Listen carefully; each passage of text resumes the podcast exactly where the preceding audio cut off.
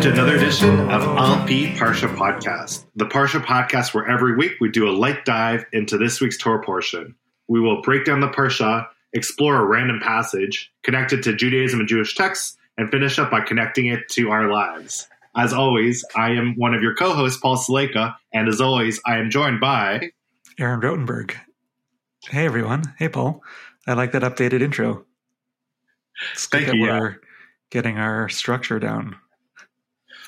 I, I'm structured if nothing else, you know. So So useful for building things. You need good structure. Um, how's your week been, Paul? my week has been, I guess, really good. Lots of really, really uh, interesting things happening. Like uh, we had some positive movement so far on uh, the child creation journey. So that's Ah. that was fun. We're like uh, our embryos are en route to being created. Um, Wow. Which I know is bad luck in Judaism to talk about conception, but I, I can't no, help no. myself. I'm, I'm myself and all our list- listeners love to hear the good news that is moving along along well. Yeah, so that's uh, we'll actually know officially in a few tomorrow. Actually, we'll find out officially uh, how many embryos we'll have to work with, but it's looking very optimistic.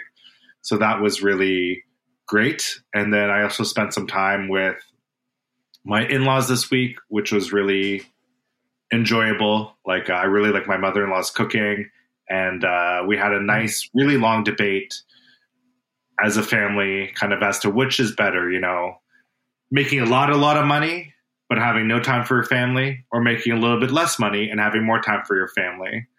Um, and I think the majority agreed it's better to have a bit of time for your family. Uh, so this was kind of like an interesting reflection, you know, thinking about building a family. I'm like, oh, how much time do you spend with your family, and how much time do you spend on your career? So these were kind of interesting questions to ask. How was your week, Aaron? How was uh, how was leading shul yesterday? Uh, yeah, my week was good, and we had nice services at Anik Shul. Uh, I was worried that not a lot of people would be around because it's American Thanksgiving, and lots of folks in the community here have American ties, even though we're above the border in Canada, as listeners hopefully have figured out by now. Um, and there still was a nice, good group of people, and the weather was nice. We did kiddush outside, and no, it just feels nice to be gathering together with people. Still feels like a treat to me. Yeah, absolutely. Like, um, it's funny too. I was, I don't know if you're familiar with the CJN writer Phoebe Maltz Bovy. Uh, I think she also writes for the Toronto Star.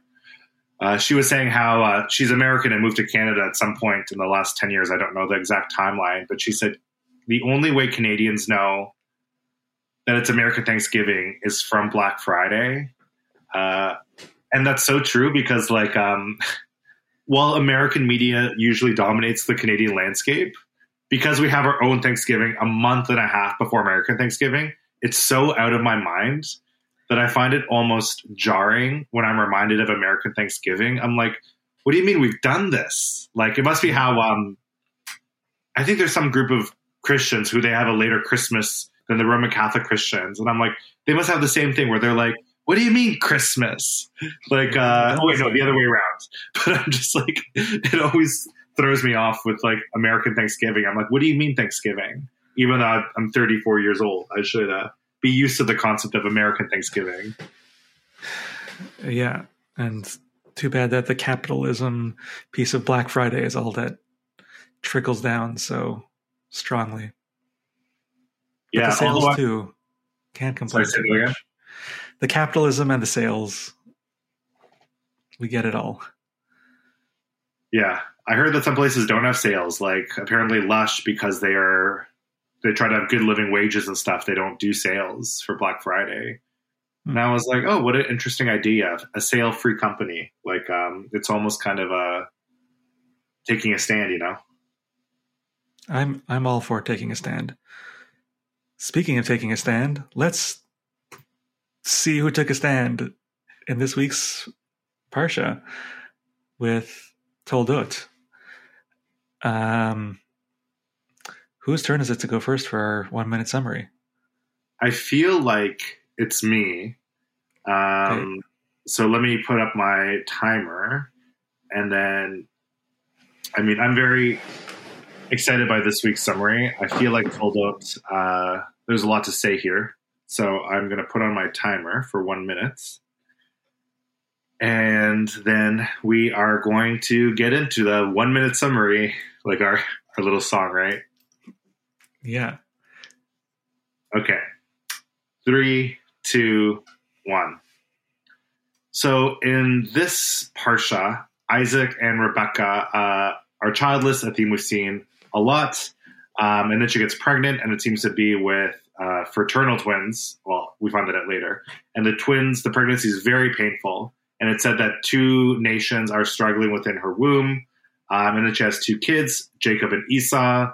Um, Jacob being loved by Rebecca, and Esau being loved by Isaac, um, and Jacob uh, being also less kind of rambunctious and less powerful than Esau. As they grow up, uh, e- Jacob gets Esau's birthright over a bowl of lentils, uh, and then also Jacob receives his father's blessing, father's blessing by deceiving Isaac uh, by pretending he's Esau because he's dressed up with Rebecca's help, and that's how Jacob gets the blessing of the firstborn. And that's what I got. I know I missed a lot of subplots in that one, but I think I Nice hit job. You got the, the the broad outlines, which is what we need in a summary. so. All right, let's I'm uh, ready. yeah let's let's hear what you've got to say about this i think there's a lot i didn't cover of course i know we always do this unconsciously that we cover what the other person didn't, didn't cover um, so you need not feel pressure but i'm like there is a lot i missed in there so i'm i'm interested Okay, we'll see if I can pick up on any of the other things. yeah okay three two one go Uh, after the death of Abraham and Sarah, the focus switches to Rebecca and Isaac, and the two children that they have, uh, Jacob and Esau. Uh, we hear about how Isaac needs to has some issues with the Philistines, um, has to redig wells that his father dug before, has some encounters with uh, the king of Gerar, and get they get out of those. We hear about the ongoing rivalry between uh, Jacob and Esau, uh, how Esau gets tricked out of his birthright for some red lentil stew. Um, and then at the end of his life, when Isaac is blind, Rebecca's like, uh, we need to really get Jacob up in there to get the final blessing. And Rebecca puts some hairy furs on, cooks some food the way that uh, Esau cooks it, and basically tricks Jacob, her husband, into giving her favorite son uh, the blessing. very good i'm so glad you caught the the well subplot because i totally was like i couldn't speak to it because it felt so random to me i couldn't remember it as deeply but i remembered that i didn't remember it Yeah, it's all the stories with Isaac feel like they're not really so fleshed out. Like we really get a strong picture of Abraham, we get a strong picture of Jacob, and Isaac is like harder to pin down. I think. it's true. Like even when I was practicing for this week's uh, podcast, and as you know, every week I mention how I read through Louis Ginzberg's Legends of the Jews. The chapter of stories around Jacob, sorry, the chapter of stories around Abraham is called Abraham, and then it jumps to a chapter called Jacob. There is no Isaac chapter. It just um, he's obviously referred to several times in both the Abraham and Jacob chapter, but he doesn't have his own chapter. Um, which is so funny, you know, considering it would be so neat to do like patriarchs, but instead it's like the two patriarchs you really wanted to hear about. Uh, it's kind of like being like the fourth Jonas brother or something, because I think there's four of them, but only three of them are in a band. So that's the analogy that Yeah. comes to mind. Yeah, and I want like so that's why all the little details about Isaac are so precious to like be able to fill out stories. And I like that well well digging part because it get gets picked up by uh, other rabbis, but like, oh, this is right. We need to the spiritual path uh, to like get to the deep waters of connecting to the divine. Right, our ancestors our parents might do it in some way, and we can learn from how they do it. But we need to redig those wells ourselves. We need to find our own spiritual path forward. That's what I have in my mind when I think of Isaac redigging Abraham's wells. That's so such a great insight, and I guess you have a connection to Isaac um, because of your wife. Mm-hmm. Uh, has Isaac in her, her name. Last name is Isaacs for those listening who don't know. And, right, and it's also such a great name, right? Isaac means like laughter, and it feels like it points towards like living a life that's joyful or playful, and we need that sort of piece too. Um, we need more Isaac and laughter. And you're almost reminding me as well before we jump into the random texts. Mm-hmm. Even what you said about Isaac redigging the wells kind of reminds me of how the Israelites, none of the generation of the slaves could go into the promised land. It had to be a whole new generation. So just this idea that like there needs to be a new generation, um, kind of a reset is really interesting to me. So uh, that's definitely stuff we could talk about. I think dive deep. We'll see what organically comes. But before that, I'd love to hear what the random passage we'll be doing today is. Yeah, let's find out what it's going to be. I didn't print off pages to shuffle this time. Um, this practice, I think, is kind of, uh, I don't know if we've mentioned this before, or I think we mentioned that we took it from Harry Potter and the Sacred Text, um, but they explain more fully, which we haven't yet, that there is a, I think it's a Christian monastic tradition called Lectio Divina, where you open up a book and just find a find a verse. So I'm going to do it more in the Lectio Divina classic way. I've got my Chumash here, and I have the pages that are Parshat Toldot, and I'm going to open up one of them and put my finger in. Let's see what we get. Let's do. Let's see what happens. It's kind of like those people who pick a random place to travel by hitting a globe, and it's always like Atlantic Ocean. Oh. Well, we got chapter 26, verse 18.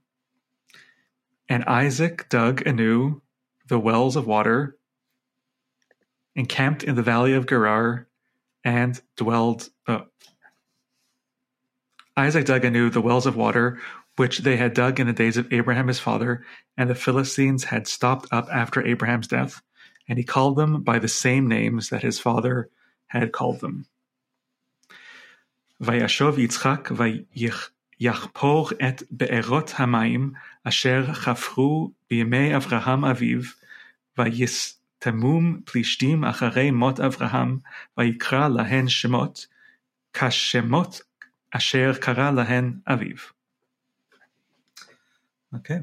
The fates want us to discuss this well digging part more. And one thing that's coming up for me in this uh, verse is that there's also some conflict with the Philistines, right? That there's a, these Philistines, the Plishtim that come in, fill the wells in that are causing these problems.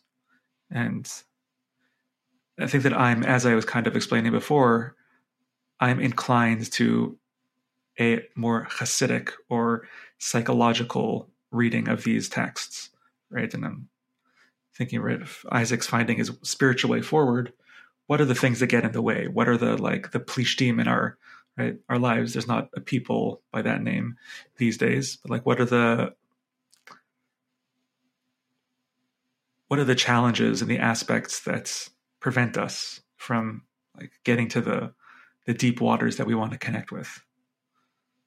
That's what I'm wondering when I'm reading this. I mean, yeah, deep waters too is a very significant imagery in the Tanakh in the Hebrew Bible uh, I think you really brought so much there. So actually, maybe you could. I want to first pick apart also your framing device. You said this is a Hasidic way to look at it. What do you mean by that? Hmm. Yeah, Hasidic, which is like a kind of popularized Jewish mysticism. Um, rabbis in that school like to look at the narratives and characters in the Torah, and instead of reading them like only as literary characters, to try to read them in a way to understand what they could bring out or illuminate about our own psychological conditions. Um, so instead of saying like, oh well, what can we learn about Abraham? Like the question is, what is what is the Abraham within us? And what are right the same same thing I'm asking here, like what is the not what are the historical Philistines, but like what what are the f- parts of ourselves that might correspond with the Philistines and like uh, parts of our mind and, and thought. And I find that more often I find that kind of reading helpful to find yeah, personal and direct meaning. That's so interesting because we've talked a little bit about literary theory indirectly in this podcast. And it is kind of the difference then kind of of the I don't want to really uh assign hierarchy to things by saying like the old way and the new way. But I know like in previous years, there's this idea of authorial intent, like what was the author trying to tell us? And there's the idea of kind of new criticism or close reading, like what can we just by looking at the text gather from it? So kind of what you're saying is similar to that, that there was one approach. Um, I guess what is that like? Is it more litvak that's kind of like authorial intent and texty, and then the their rivals like the Hasidim um, being more like, hey, no, what can we just what's jumping out to us and like what's connecting us to this? Um, am I getting that kind yeah. of really broad strokes? I hope I'm not offending any Litvaks or Hasidim uh, in making that broad stroke. Although the people who were probably in that rivalry phase have all since died, but their descendants live on. It's true. We don't feel that rivalry so strongly, but I think that's that's those are good outlines. I just also want to add that I think the Hasidim weren't coming up with this way of explaining like only in contrast to the mitnagdim or the Litvak wave uh, reading it, but they were building it off of a the mystical tradition, um, which preceded them, like around the Kabbalah and other like Jewish mystical sources, which I think have the reading of taking everything in the Torah. And I think the more classical mystical way of reading it is about, and that's describing God. So, like, let's say a Kabbalist would see, oh, Abraham is doing something, and they would say, oh, that's actually describing the Abraham aspect of God. And that's part of like how the Kabbalists like use the sefirot that Abraham is connected with the aspect of chesed, of loving kindness. So when it's talking about Abraham in the text, Abraham really that's talking about an aspect of God. When it's talking about Isaac, that's also another aspect of God. And then the Hasidim are like using that same way of reading the text, but they're saying something like, oh, actually, whenever we're talking about God, we're a reflection of God. So they find the human piece through that. So that's just what, another flip that they're doing. What is Isaac's uh, quality? Like I, I don't remember. Mm, Isaac is associated with Gvura. Is that here, heroism? Uh, yeah. So these sefirot have like multiple layers, and yeah, literally Gvura comes from the same root as Gibor, which means a hero. Uh, usually, there's this valence in the Kabbalistic writings that it also has to do with setting boundaries uh, and having structure and a certain kind of like more strict judgment. So I, am the I'm I'm the Isaac between us, and you're. uh I mean, who's who's the free spirit uh, of the Tanakh? Then, like, uh, you can. Who would be more? If I'm Isaac, then who are you? Well, yeah, I don't know who the free spirit is. Maybe King David, or I feel like the Shekhinah. That's like the more feels like colorful, changing aspect.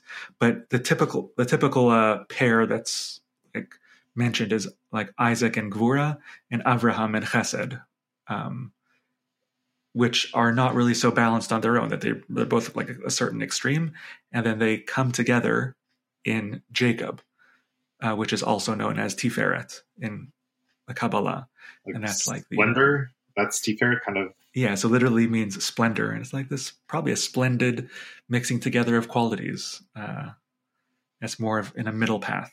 So Oh, so that's kind of like what we're doing. So we're uh-huh. you're the um, Chesed, I'm the Gevura, and the podcast is the Tiferet. Together. Oh yes, that's it.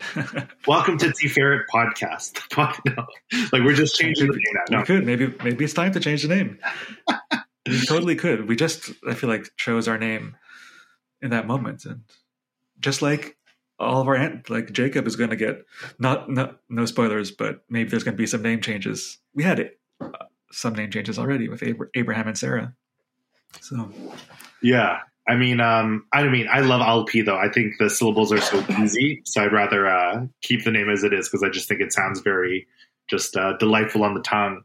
Um, so now I understand kind of. I'm seeing some connections between what, what you're saying of in Jewish texts we look at Abraham as not Abraham. Sorry, we in Jewish texts we look at Isaac as Gevura, which you said is not just kind of heroism and strength, but also boundaries and borders which I guess you kind of need if you're digging out a well. Like, um, are there specific texts related to well that you're kind of referencing as well? Like, there's kind of stories or kind of um, Talmudic debates about the well that you're connecting this to, or it's kind of like a more spontaneous connection you've drawn.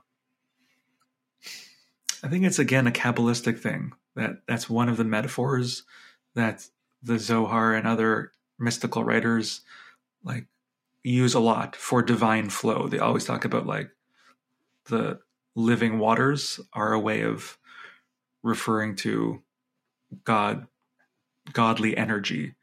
Uh, so I think that is coming from from there. Like, uh, that's that's like a metaphor that comes up a lot of how do you access like the well of divine divine water.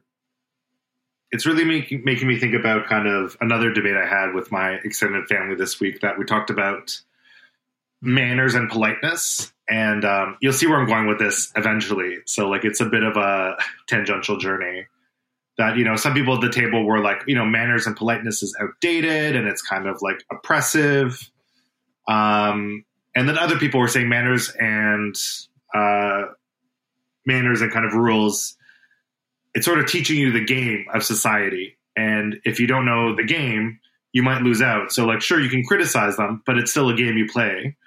Um, so, similarly, if you think like, oh, manners are stupid, at least you know manners, so you can choose to opt out of the game. But if you withhold that from your children, they won't know the game at all. So they can't even choose to opt in or out because you've taken that away from them.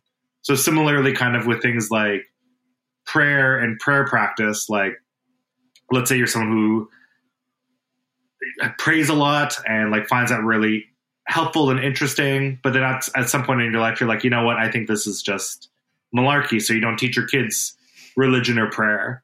So they won't they won't have anything to reject. So like that's why sometimes it's interesting to give people something to reject, which is what I'm really getting to about the well.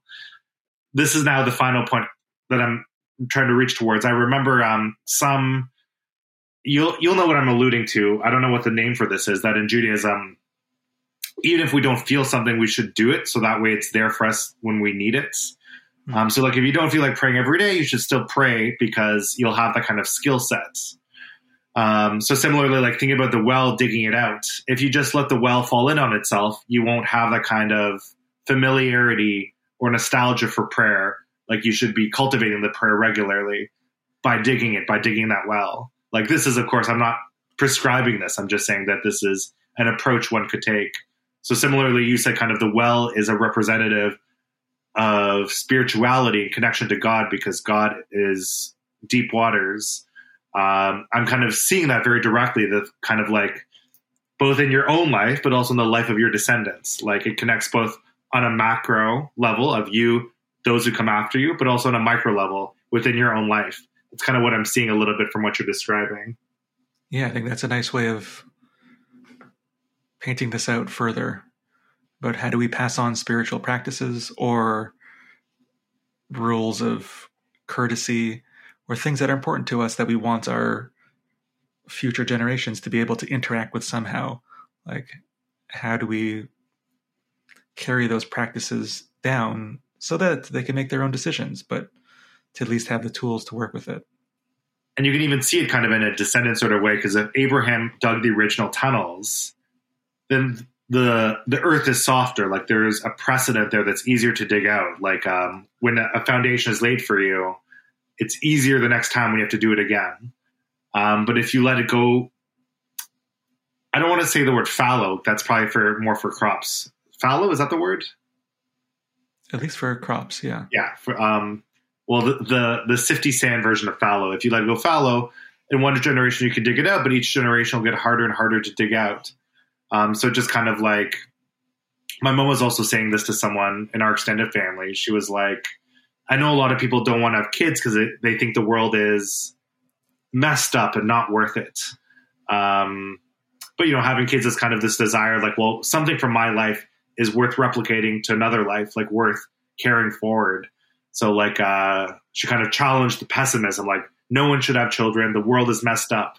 Like, perhaps you could bring something that's not messed up from your life into the world through another child. So, it's kind of like, uh, it all connects that way. And obviously, I think passing things on, Lador Vador, is a very big value in Judaism. So, it's kind of interesting how um, even this really random passage you picked, there really is a lot to kind of unpack there, both in Jewish texts, you know, we talked about earlier, but also about Jewish values. So I find that really, really fascinating. And I'm, I don't know, it's just delightful.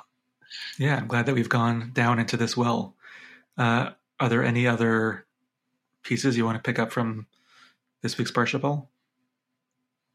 You know, there were some things from this Parsha that I had written notes about, but I think where we went organically uh, was even more successful. That, you know, we looked at this parsha, we looked at the well, and then we kind of connected it to some Hasidic aspects of Abraham, Isaac, and soon to be Jacob. Um, and then also kind of drew some metaphors of what the well could mean, you know, for us to take into our lives. So I feel like, you know, despite despite my structure, the more free flowingness actually I think created something really valuable. So I I think that's all I have kind of on this parsha, and I'm just uh, delighted to where it's where the where the water not where the water fell where the chips fell i guess you know in this uh, discussion wonderful and that wraps us up for this week's lp parsha podcast. As always i've been one of your co-hosts paul saleka and as always as always i've been here with aaron rotenberg great podcasting with you today paul. Have a great week everybody. Have a great week all. Take care